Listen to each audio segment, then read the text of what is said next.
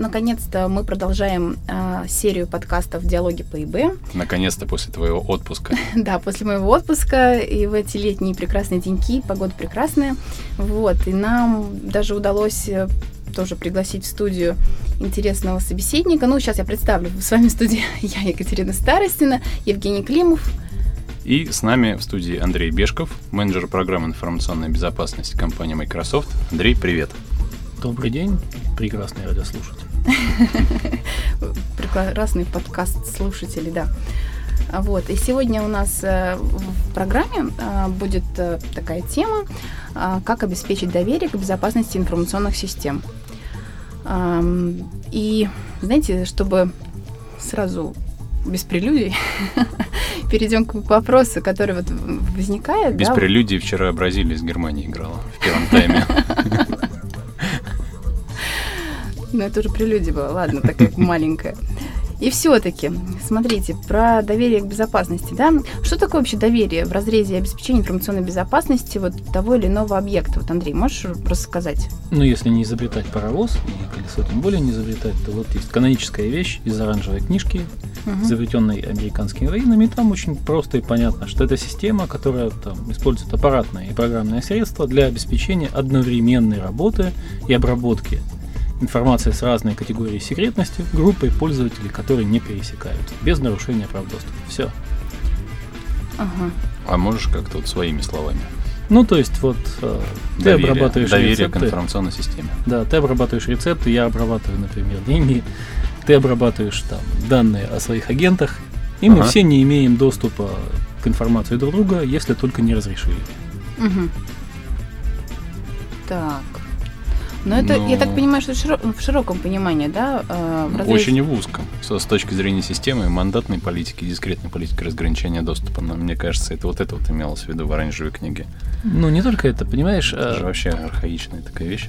Идея это в том, что система, которую мы создаем, она нужна для чего-то. Не просто, mm-hmm. чтобы была доверенная, а какую-нибудь функцию Но выполняла. доверенная должна соответствовать, значит, каким-то функциональным требованиям, например, да, как я понимаю. То есть, ну, да. И эти требования где-то ладно, перечислены. ну, я к тому, что она называлась доверенной. Понятно. Не, ну, ну смотри, ну давай отталкиваться от CIA, да? А, конфиденциальность, целостность, доступность. Угу. То есть, я правильно понимаю, если мы от этого отходим, система должна удовлетворять всем этим признакам. То есть, она должна обеспечивать конфиденциальность информации, раз, да, то, о чем мы поговорили. Целостность информации, два. И доступность. Собственно, тогда предлагаю вот в этом контексте все и рассматривать сегодня. А что, не существует разве других функциональных требований для той или иной системы? Только эти три? Ну, Например? Нет, они основные. Ну, не знаю, там какие-то тестирования, ну, должно ну, проходить э, сертификация, это куда относить? А, что там еще? Ну, сертификация на что происходит? Ну, на что? На соответствие, на соответствие каким-то каким признакам. признакам. Да, да, да. Тот или иной признак, он связан так или иначе либо с конфиденциальностью, либо с целостностью, ну, либо да, с доступностью. То есть, то есть, по сути, это получается, да, три, три составляющие, да, для того, чтобы система называлась э, доверенной, да? Понятно. Ну, тогда уязвимости ну, существуют в различных да, программных обеспечениях.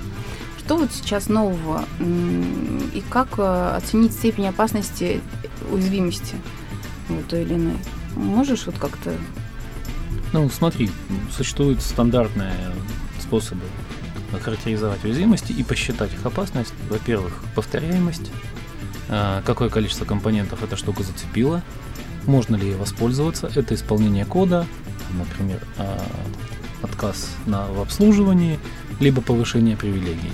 И можно ли это сделать удаленно? И насколько стабильно эта штука работает? Ну, то есть, когда вы это эксплуатируете, у вас как один из пяти раз получается, или каждый раз, или гарантированно. Угу. Или только когда шесть лун сошлись на небе и там, в третий понедельник. Слушай, ну это как к любым ПО, да, относится ну, по поводу... практически, да. Ну, как я понимаю, что есть там ПО какие-то открытые, да, системы, какие-то публичные, какие там еще есть, коммерческие, некоммерческие, а, вот, и э, все, что мы говорим, как бы относится без разницы, к какому программному обеспечению на данный момент, да? Конечно. Понятно. Слушайте, подождите, вот тут Мне кажется, мы как-то так очень достаточно скомканно начали, да? Да. Давайте рассмотрим пример, вот конкретно, ну вот российская организация, коммерческая, допустим, или государственная, да, вот два примера. Коммерческая организация, а, государственные, там, не знаю, учреждения.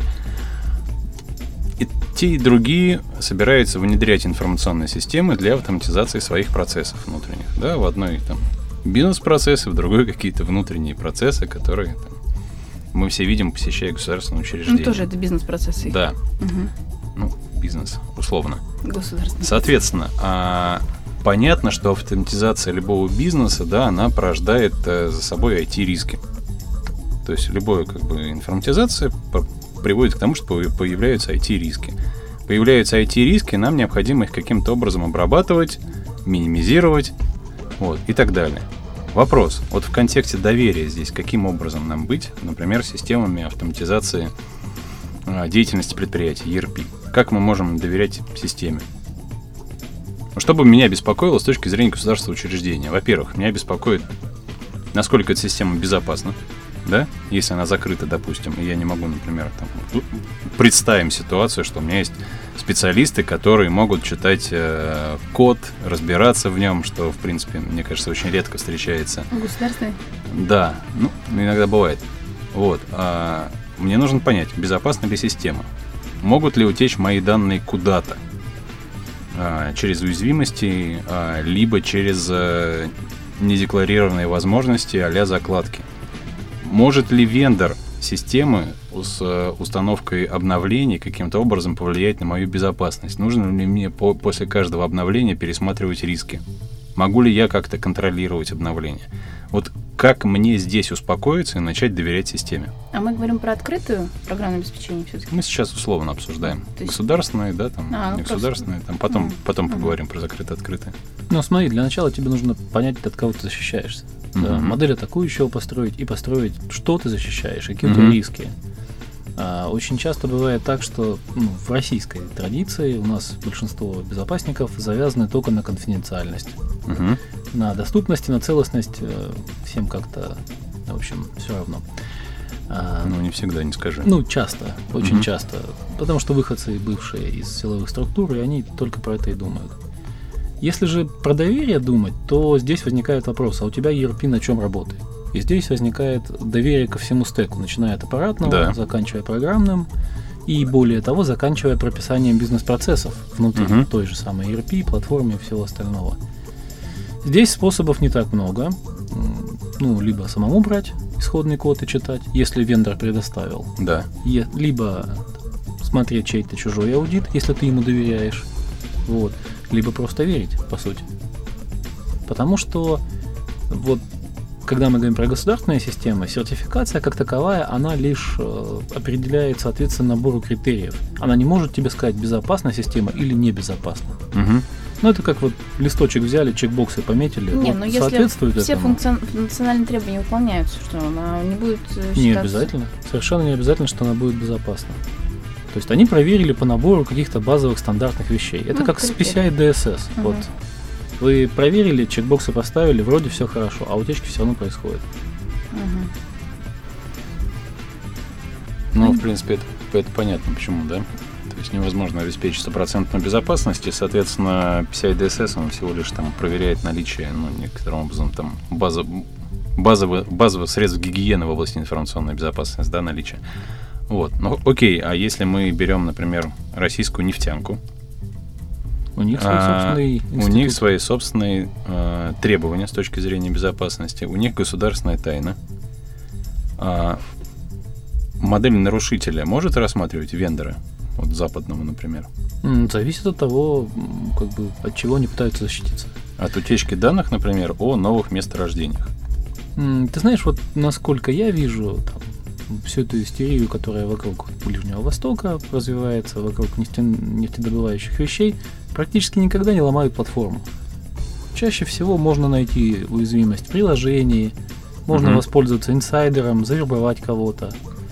То есть целая куча простейших вещей, которые можно сделать, чтобы не ломать ни операционку, ни софт этот, вот, который у них свой специфический. Всегда есть более простые и дешевые способы. Ну, слушай, ну подожди, ты же видел, например, последние отчеты, да, Путер Панда и вот Мандиант, который писал до этого АПТ-1.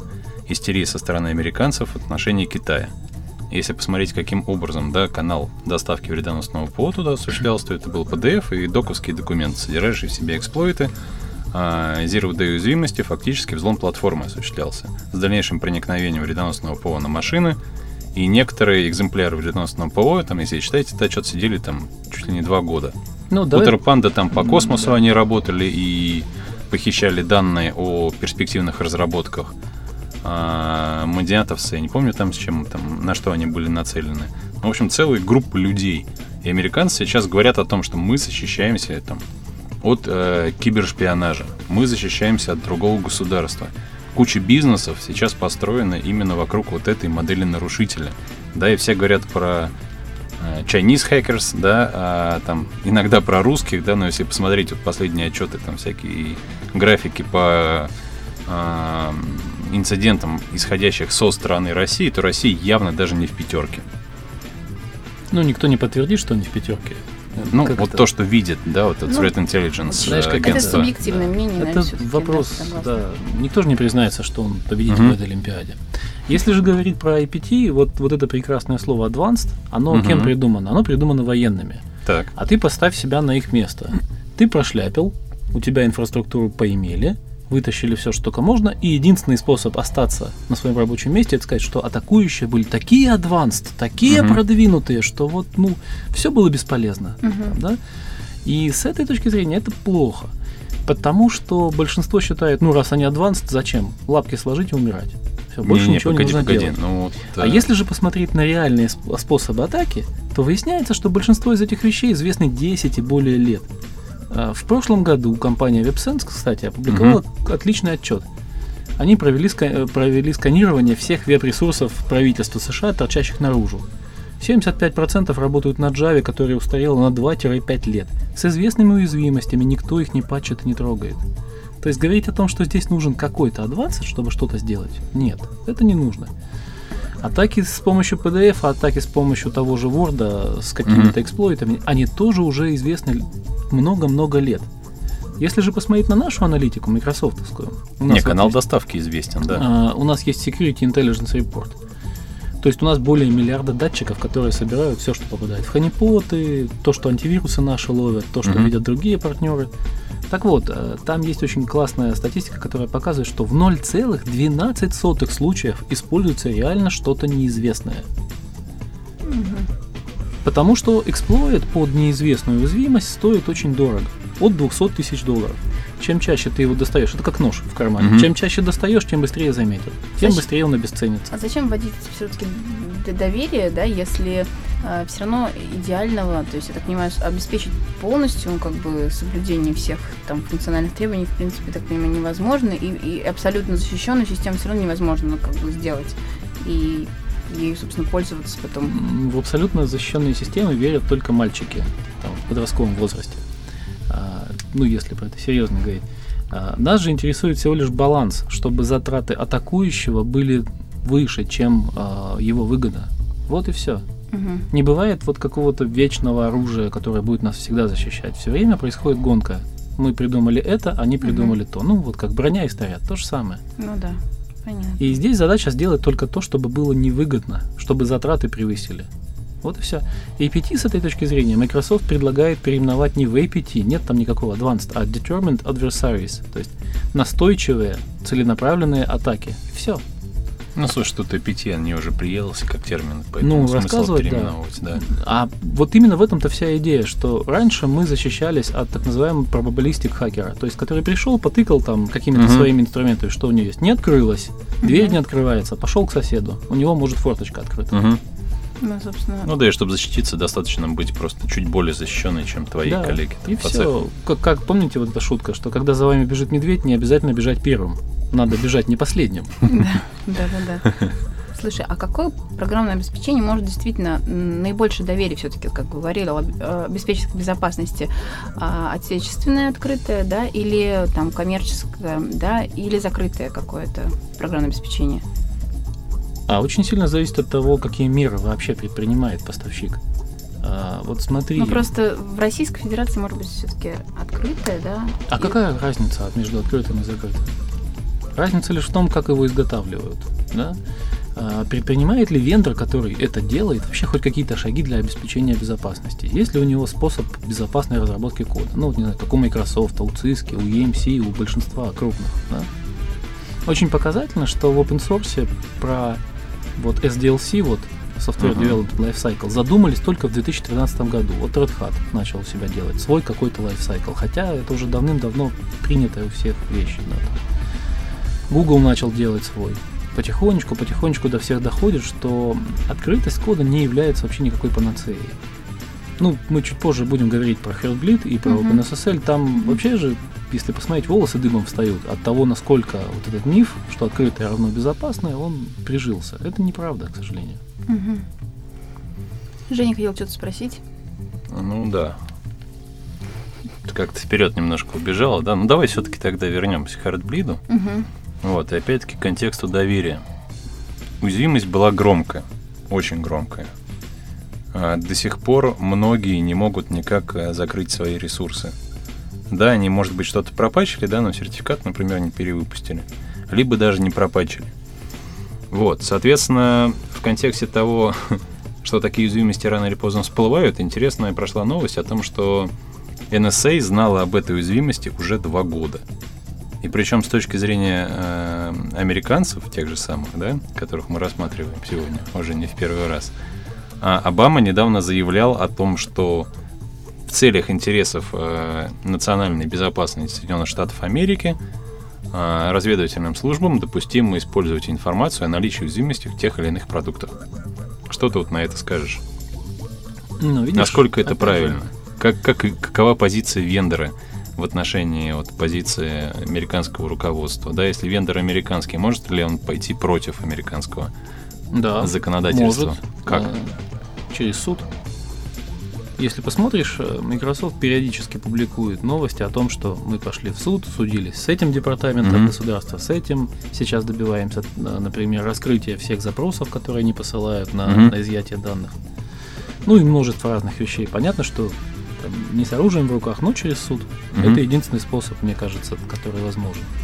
Если же говорить про Heartbleed, то там очень много очень подозрительных вещей. А, вот э, разработчик, который ну, вот в этом в open source продукте закоммитил вот этот кусок кода, он его закоммитил в 23.59 перед Новым годом. Зачем? Ну, а потом удобно сказать, что да, я был выпивший, ну вот, так, угу. рука дрогнула, вот, ну как-то так вышло. Здесь очень важный момент. Э, два года уязвимость лежит в коде, ее никто не видит. Несмотря на то, что нам же рассказывают, что как только ты какой-то проект open source сделал, набежит миллион человек, которые прям сразу все проверят и все ошибки найдут. Не нашли. Почему? Еще более забавно, что с 2009 года существует Twitter, где ежедневно специалисты по безопасности постят так называемые OpenSSL Horror Stories – Угу. Куски кода OpenSSL, которые ужасающие по своему качеству, но все равно всем наплевать. На но дворе куски вот... кода Microsoft никто не постит, ввиду его закрытости. А, так он доступен всем, кто может его почитать. Тут видишь, эм, теорема о бессмертной обезьяне вступает в силу. Есть такая теорема, которая считает, что если посадить достаточно обезьян с печатными машинками, они когда-нибудь напечатают Толстого, Гамлета и все mm-hmm. остальные, если будут бессмертными. Пока доказательства этому не найдено. И выясняется, что на самом деле люди способны искать уязвимости и вообще анализировать чужой код. Их на планете очень мало. Это высокооплачиваемые специалисты, и они вряд ли занимаются тем, что читают так вот перед сном чужой чей-то код и что-то там в нем uh-huh. ищут. Да? Uh-huh. А, это первое. Во-вторых, возможность скачать код не является аналогом его проверенности. Вот вы скачаете ядро, например, того же Linux, ну и что, там сотни миллионов строк кто это все будет читать? Ну, слушай, сейчас есть решение по автоматизации Они поиска есть, уязвимости. Но, видишь, опять же, там... Можно люди... задать паттерны, можно, можно задать, можно. там использовать другие алгоритмы какие-то. Но вот. большинство средств затыкается на огромном количестве ворнингов, и специалисты их просто не смотрят, понимаешь? Здесь сказать, что что-то открытое лучше, чем что-то закрытое, вряд ли. Угу. Мне кажется, изначально важно, что вендор вообще что-то делает для безопасности. Угу. А если же посмотреть, ну не только с OpenSSL, вот не знаю, недавно был тот же инцидент с библиотекой GNU TLS. Тоже шифрование, тоже open source, его использует у себя Red Hat в своем дистрибутиве. Угу. Red Hat посчитал, что уязвимостей в LS слишком много, мы на него опираемся, надо что-то с ним сделать. Заказал сторонний аудит. Вроде бы уважаемые, хорошие специалисты за деньги проверили, сказали, да, вот, вот тут уязвимость, тут уязвимость, давайте поправим. Мгм. Пошел аудит, через месяц находят критическую уязвимость, которая позволяет удаленное исполнение кода в LS. Мгм. То есть аудит тоже такая штука, она ни от чего не гарантирует. Ну, в принципе, это все аудиторы говорят, которые занимаются так или иначе ресерчами, да, вот недавно а, один из экспертов российской благосферы э, интересный пост публиковал, который вызвал такую серьезную дискуссию, может быть, ты помнишь, да, относительно ответственности аудитора, который проверяет Мгм. те или иные системы у заказчиков. Должен ли аудитор быть ответственным в случае, если он не выявил, например, zero day в той или иной программе, да, а в результате потом заказчик пострадал. Вот твоя позиция какая здесь? Я думаю, что невозможно сделать и невозможно найти все. Вот смотри, Microsoft уже сколько лет занимается там, безопасной разработкой, все это делает, но количество путей, которыми люди Мгм. могут вносить уязвимости в код, не предумышленно. Мгм. Будем считать, что пока не доказано обратное, они не предумышленно это делают, да. Оно просто огромно м, удивительно разнообразно, да. И многие уязвимости даже в своих продуктах мы находим случайно. Мгм. Например, не знаю, там происходит апгрейд SharePoint с одной версии на другую, и вдруг выясняется, что где-то отвалились права. А Мгм. почему? Начинают разбираться, выясняется, о, так здесь, оказывается, это всегда было. Да. Да. Программные продукты росли до такого размера, что ни один э, анализатор он не справляется э, вот с такими вещами. И здесь возникает второй вопрос. С какой скоростью вендор реагирует на сообщение об уязвимости, и как он его исправляет, насколько быстро? У меня вопрос. Я вот знаю, что всякие студенты, хакеры молодые ищут всякие баги в прогах, э, например, Microsoft тоже, потом присылают или там говорят, что некоторые, знаешь, даже чуть ли не денег просят за, ну, собственно, есть и багбаунти, по-моему, так называют, да, багбаунти, когда э, за уязвимости, за нахождение уязвимости платят. Вот, э, вот в, в этой части как бы, ну вот, доверенное, ПО, недоверенное, это потом как-то повышается у него степень доверенности как бы к этому. Ну, мне вот кажется, допустим, После на- чего? после того, как нашли, выявили, закрыли и сказали, вот у нас там типа на один level увеличилось доверие к такому-то там программному обеспечению. Это невозможно. Ты не можешь сказать, сколько их там еще осталось. Мгм. Ну, а до Вся же этого... ПО не статичная, Ну. она постоянно обновляется. Ну, а до этого мы говорили, что у нас супер там защищенное, супер какое-то там... Но оно у тебя будет только в одном случае. Выключено и забетонировано. Ну да, Кстати, хороший вопрос на самом деле. Как ты думаешь, нужен независимый аудит программного обеспечения или нет? А должны ли вендоры в обязательном порядке проводить независимый аудит безопасности кода? Независимым аудиторам, которые там заработали себе определенный credentials, там уровень доверия на рынке, не знаю, как там, знаешь, а там четверка та же самая в разделе именно финансов, в разрезе финансового аудита. Тут точно так же там сделать выборку со всего мира именно аудиторов независимых, которые а, объединятся, например, в какое-нибудь а, сообщество, не сообщество, там организацию, и будут на периодической основе проверять те или иные там наиболее критичные экземпляры а, программного обеспечения. А сейчас уже Веришь есть в эту подобные идею? вещи. Э, верю, не верю. В обязательности я не уверен, что большинство вендоров прям побегут и сейчас начнут нанимать внешних аудиторов, да, но есть такая инициатива, вот после проблемы с Heartbleed, Ага. значит, Джин Зеблин, как э, директор Linux Foundation, обзвонил крупнейших вендоров на планете, ведь Heartbleed э, ударил не только по веб-сайтам и не только там по open source. Оказалось, что Heartbleed существует и в продуктах Куча VMware, и в да. Cisco, и где только нет. Через несколько недель выяснилось, что он еще поразил и OpenVPN, а Мгм. OpenVPN, кстати, очень часто используется в продуктах российских крипторазработчиков, Мгм. включая и сертифицированные. И большинство компаний, крупных вендоров, которые опира- опираются на open source, решили, что надо совместными усилиями э, жертвовать на развитие критичных проектов, делать э, периодический аудит, и вот они будут жертвовать, включая Microsoft, будут жертвовать по 100 тысяч долларов ежегодно на аудит внешний. Потому что система, когда мы верим в комьюнити, показала, что это По 100 тысяч долларов на аудит их исходных кодов. Да, на аудит исходных кодов open source всего, что используется в продуктах крупных вендоров. Ага. То есть критических кусков, на которых опирается что-то. Интересно, а вот э, вендоры сами? Вендоры сами тоже должны это делать. Ну, по крайней мере, те, у кого есть SDL, они уже Мгм. делают это. Вопрос в том... а, Вы это делаете? Да, конечно. Ну, мы же... А если не секрет, вы кого привлекаете для таких У нас работ? а, куча внутреннего своего. Ну, Есть это внутреннее, а тут, тут речь про независимых А аудиторов. здесь, видишь, важный момент, чтобы у тебя подразделение, которое занимается аудитом, не зависело от разработки, не зависело от продукт это слушай, да, ты мне не рассказывай сейчас ты что, Независимые совсем от вас компании. а, насколько я знаю, на данный момент этого не существует. Мгм. Но опять же, если посмотреть на то, что происходит, собственность, да. и- Там проблема с чем? А, У Microsoft же очень много лицензи- лицензированного кода. А, Код лицензированный у Oracle, и у кого только не взяты кусочки Мгм. кода, и все это находится внутри Windows, там, не знаю, того же Outlook, Word, еще чего-то, да. Мгм. И вот очень проблемно с точки зрения показать этот код там, внешнему аудиту, например. Мгм. То есть это целая там, ну, работа Да, это куча, эпопея. куча юристов для того, чтобы со всеми участ- участвующими сторонами согласовать данные работы. Да, конечно. Видишь, опять же, МС уже 12 лет раздает исходный код своих продуктов всем правительствам, крупнейшим партнерам. А, даже дает его университетам на исследование. Но, опять же, нужно подписать соглашение о неразглашении. Почему? Вот последняя ваша инициатива там по открытию кода. Да, сейчас расскажу. Мгм. А, почему это важно? Потому что, например, э, не все исследователи, да и не все аудиторы придерживаются какого-то определенного набора этических вещей. Да? Мы все бьемся за то, чтобы, например, скоординированное разглашение, когда вы вендора оповестили, дали ему какое-то приемлемое время Мгм. для исправления, и только после этого разглашали, а, чтобы это стало какой-то нормой. Но это не Мгм. всегда.